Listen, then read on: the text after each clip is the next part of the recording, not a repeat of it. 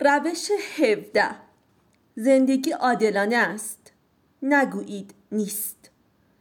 بسیاری می‌گویند چه کسی گفته زندگی عادلانه است یا حتی سعی در عادلانه بودن دارد؟ تشخیص صادقانه این واقعیت در افکار آزاد خواهانه است. در واقع یکی از اشتباهات ما این است که برای خودمان احساس تأسف می کنیم می گوییم زندگی باید عادل باشد یا یک روز خواهد شد که البته نمی شود و نخواهد شد.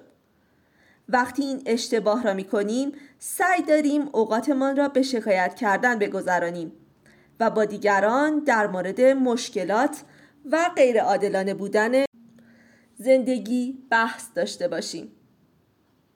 کار زندگی این نیست که هر کس در بهترین موقعیت باشد بلکه ما برای انجام بهترین باید سعی کنیم. هر کس توانایی و روش خاصی دارد و نباید احساس کنیم مورد ظلم قرار گرفته ایم. در واقع اینکه روزگار عادلانه رفتار نمی کند باعث نمی شود که ما بیشترین تلاش خودمان را نکنیم تا سطح زندگیمان را بالا ببریم.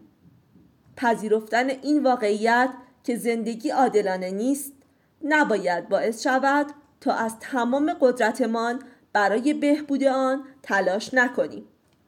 هر کس در مقابله با زندگی روش خاص و نیروی محدودی دارد. این نگاه به ما کمک می کند تا با مشکلات روبرو شویم. فرزندانمان را بزرگ کنیم تصمیم های دشوار بگیریم و به کسی که می توانیم کمک کنیم کمک کنیم.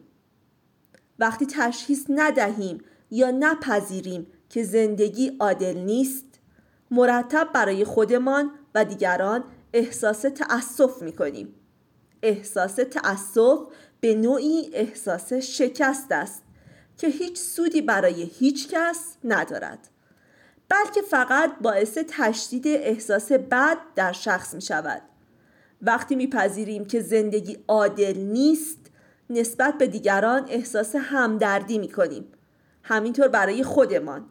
و همدردی یک احساس قلبی است که در مسیر عشق و مهربانی حرکت می کند دفعه بعد که خودتان را در حال اندیشیدن به غیر عادلانه بودن دنیا دیدید سعی کنید این واقعیت را به خاطر بیاورید و تعجب خواهید کرد که چه ساده شما را از موقعیت تأسف خوردن به موقعیت یاری دهندگی سوق می دهد.